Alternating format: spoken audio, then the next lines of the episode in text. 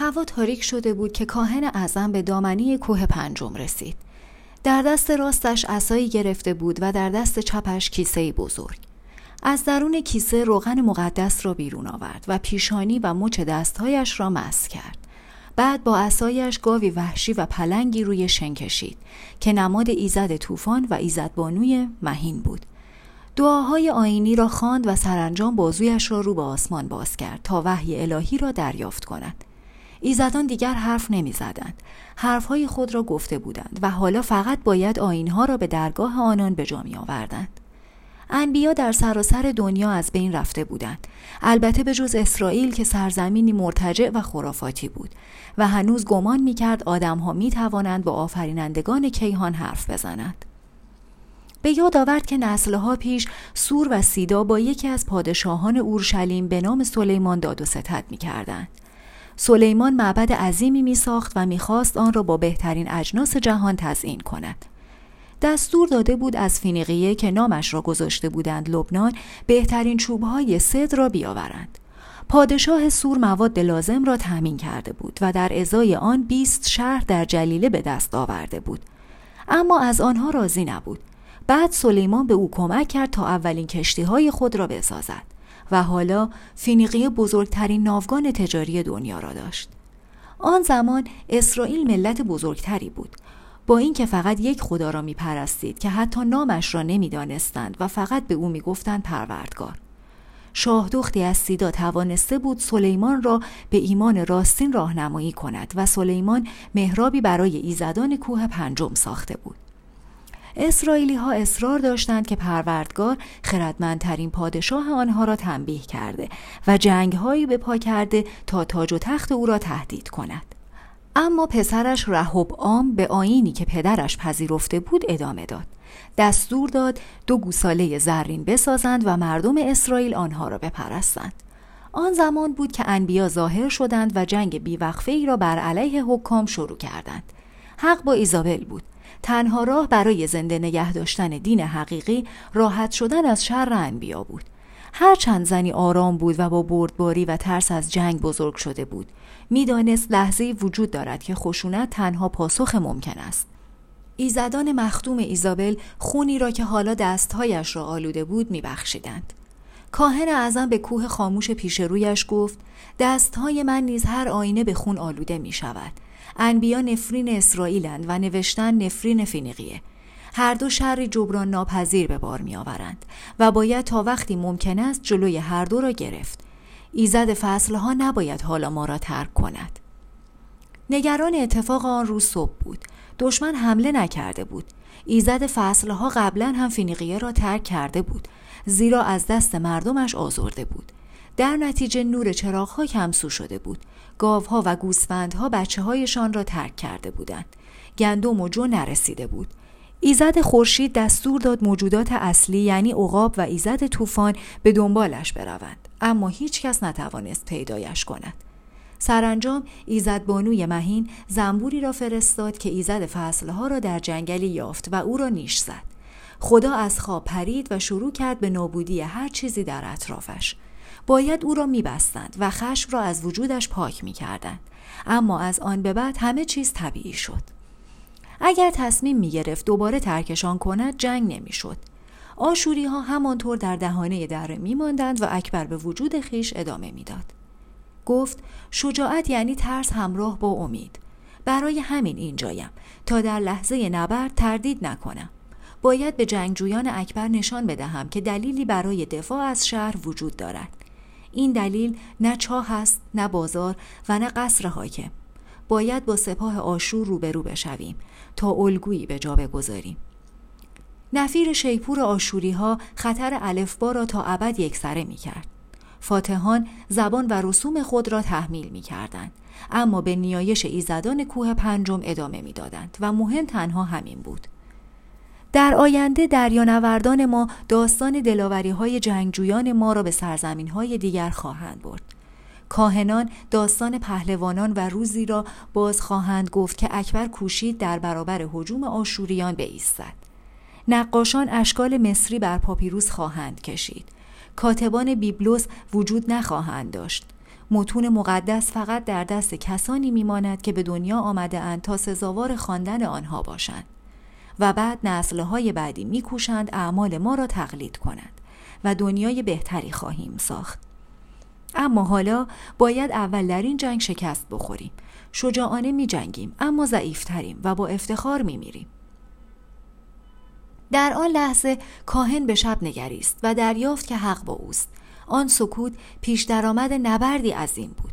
اما اهالی اکبر در اشتباه بودند و سلاح خود را زمین گذاشته بودند. و درست در لحظه ای که هوشیاری لازم بود خوش میگذراندند. هیچ وقعی به درس طبیعت نمیگذاشتند. جانوران به هنگام نزدیکی خطر ساکت می شدند. سرانجام گفت بگذار برنامه ایزدان تحقق یابد. باشد که به خاطر کردار درست ما آسمان و زمین در هم نپیچد. ما از سنت پیروی کرده ایم. ایلیا زن و پسرک به سمت غرب به سوی اسرائیل رفتند. نیازی نبود از کنار اردوگاه آشوری ها در جنوب بگذرند نور ماه بدر پیشروی را راحت تر می کرد. اما سایه ها قریب و اشکال شومی نیز بر صخره ها و سنگ های دره پدید می آورد. فرشته خدا در تاریکی ظاهر شد. شمشیری آتشین در دست داشت. پرسید به کدامین سوی ره سپاری؟ ایلیا پاسخ داد به سوی اسرائیل. مگر فرا خوانده تو را خداوند خدا؟ می‌دانم خدا چه معجزه ای از من انتظار دارد و اکنون می‌دانم کجا این معجزه را تحقق ببخشم. فرشته تکرار کرد مگر فرا خوانده تو را خداوند خدا؟ ایلیا ساکت ماند. فرشته برای بار سوم پرسید مگر فرا خوانده تو را خداوند خدا؟ نه. پس برگرد به جای نخستینی که آمده ای زیرا هنوز راهی است تا کمال سرنوشتت. فرا نخوانده هنوز تو را خداوند خدا. ایلیا التماس کرد. دست کم بگذار اینها بروند. دلیلی برای ماندن ندارند اما فرشته خدا دیگر نبود. ایلیا کیسه همراهش را بر زمین انداخت. وسط جاده نشست و تلخ گریست. زن و پسرک که هیچ ندیده بودند پرسیدند چه شده؟ گفت برمیگردیم. خواست خدا این است. نتوانست خوب بخوابد. شب بیدار شد و تنش فضای پیرامونش را حس کرد. بادی اهریمنی در خیابانها میوزید و با خود ترس و شک می آورد. در سکوت دعا کرد. در عشق زنی عشق به تمامی موجودات را یافتم. به او احتیاج دارم. می‌دانم که خدا از یاد نمی‌برد که من ابزار اویم. شاید ضعیفترین ابزارش. پروردگارا کمکم کن. زیرا باید در میان نبردها آرام بگیرم. به یاد گفته حاکم درباره بیفایدگی ترس افتاد. با این حال خواب از او دوری می جست. به نیرو و آرامش احتیاج دارم. تا هنوز میسر است به من خواب بده. فکر کرد فرشتهاش را فرا بخواند و کمی با او حرف بزند. اما می‌دانست چیزهایی را خواهد شنید که میلی به شنیدنش ندارد. نظرش را عوض کرد. از پله ها پایین رفت تا آرامش پیدا کند. کیسه هایی که زن برای فرارشان آماده کرده بود هنوز خالی نشده بود. فکر کرد به اتاقش برگردد. گفته خدا به موسا را به یاد آورد. و کدام مرد است که زنی را نامزد کرده اما او را تصاحب نکرده؟ بگذارید او برود و به خانهاش بازگردد. مبادا در جنگ کشته شود و نامزدش نصیب مردی دیگر شود. هنوز جسم یکدیگر را نشناخته بودند اما شبی خسته کننده از سر گذرانده بودند و موقع آن کار نبود. تصمیم گرفت کیسه ها را باز کند و همه چیز را سر جایش بگذارد. دید که زن علاوه بر چند تکه لباسش لوازم رسم حروف بیبلوس را هم برداشته. قلمی برداشت. لوح گلی کوچکی را تر کرد و شروع کرد به نوشتن چند حرف. موقعی که زن را در حال کار تماشا می کرد نوشتن را یاد گرفته بود. به امید آنکه ذهنش را متوجه مسائل دیگر کند گفت چه چیز ساده و بدی. اغلب هنگامی که سر چاه می‌رفت حرفهای زن را میشنید که می‌گفتند یونانی ها مهمترین اختراع ما را دزدیدند. اما ایلیا می‌دانست که چنین نیست. آنها حروف فینیقی را اقتباس کرده بودند. حروف صدادار را به آنها اضافه کرده بودند و الفبا را به شکلی درآورده بودند که تمام ملت ها می توانستند استفاده کنند. از آن گذشته نام مجموعه تومارهایشان را به نام شهری که حروف الفبا را اختراع کرده بود بیبلیا گذاشته بودند. بیبلیای یونانی روی پوست حیوانات نوشته می‌شد. ایلیا فکر کرد که این راه بسیار ناپایداری برای ثبت کلمات است. مقاومت پوست بسیار کمتر از الواح گلی بود و به راحتی می‌شد آن را دزدید. پاپیروس موقع دست به دست شدن پاره می‌شد و آب آن را از بین می برد. فکر کرد بیبلیا و پاپیروس دوام ندارند فقط الواح گلی تا ابد میمانند اگر اکبر مدت بیشتری دوام میآورد به حاکم توصیه می‌کرد تمام تاریخ کشورشان را روی الواح گلی بنویسند و در اتاق مخصوصی نگه دارند تا نسلهای بعدی بخوانند. بدین گونه اگر روزی کاهنان فینیقیه که حافظ تاریخ ملتشان بودند از بین می‌رفتند فتوحات جنگجویان و شاعران از یاد نمی‌رفت تا مدتی سرش را به نوشتن همان حروف و تشکیل دادن کلمات مختلف از آن حروف گرم کرد از نتیجه کار بسیار لذت می برد. این کار آرامش کرد و بر بسترش برگشت. کمی بعد با صدای کنده شدن در اتاقش از خواب پرید. این خواب نیست، لشکر در حال جنگ پروردگار هم نیست. سایه ها از هر طرف می آمدند و مثل دیوانه ها به زبانی که ایلیا نمی‌فهمید فریاد می کشیدند. آشوری ها درهای دیگر هم از جا کنده شد. دیوارها با ضربات محکم پتک فرو ریخت. خروش مهاجمان با فریاد کمک خواهی مردم که از میدان می آمد آمیخته بود. سعی کرد برخیزد اما یکی از سایه ها او را بر زمین انداخت و صدای خفه کف اتاق را لرزاند. ایلیا فکر کرد آتش خانه را آتش زده اند. شنید کسی به زبان فینیقی گفت تویی تو رهبرشانی مثل بزدلی در خانه زنی مخفی شده ای به صورت گوینده این حرف نگاه کرد شعله ها اتاق را روشن کرد و مردی را با ریش دراز و لباس نظامی دید. بله آشوری ها آمده بودند. با گیجی پرسید شما شب حمله کردید؟ مرد جواب نداد. ایلیا برق شمشیرهای برهنه را دید و یکی از جنگجوها بازوی راست او را شکافت. ایلیا چشمهایش را بست. در یک لحظه تمام زندگیش از جلوی چشمهایش گذشت. بار دیگر در خیابانهای شهر زادگاهش بازی می کرد. برای اولین بار به اورشلیم سفر می کرد و بوی چوب بریده را در کارگاه نجاری می شنید. از دیدن عظمت دریا و لباسهایی که مردم در شهرهای بزرگ ساحلی می پوشیدند به وجد می آمد. خودش را دید که در دره ها و کوه ها عرض موعود راه می رفت. نخستین باری را به یاد آورد که ایزابل را دید. شبیه دختر بچه ای بود و هر کس به او نزدیک می شد افسونش می کرد. دوباره شاهد قتل عام انبیا شد. بار دیگر آوای پروردگار را شنید که دستور می‌داد به صحرا برود باز چشمهای زنی را دید که کنار دروازه صرف منتظرش بود شهری که اهالیش آن را اکبر میخواندند و پی برد که از همان لحظه اول عاشق او شده. بار دیگر از کوه پنجم بالا رفت. کودکی را به زندگی باز آورد و مردم او را خردمند و داور خود دانستند. به آسمان نگریست. صورتهای فلکی به سرعت جابجا می شدند از دیدن ماه که در یک لحظه هر چهار مرحله رشدش را به نمایش میگذاشت به حیرت آمد. احساس گرما کرد و سرما پاییز و بهار باران و رعد و برق را تجربه کرد. ابرها با هزاران هزار شکل مختلف حرکت می کردند و آب رودها دوباره در بستر جاری شد بار دیگر روزی را پیش چشم آورد که نخستین خیمه آشوری برپا شد و بعد دومی و بعد دهها صدها خیمه فرشته ها می آمدند و می رفتند.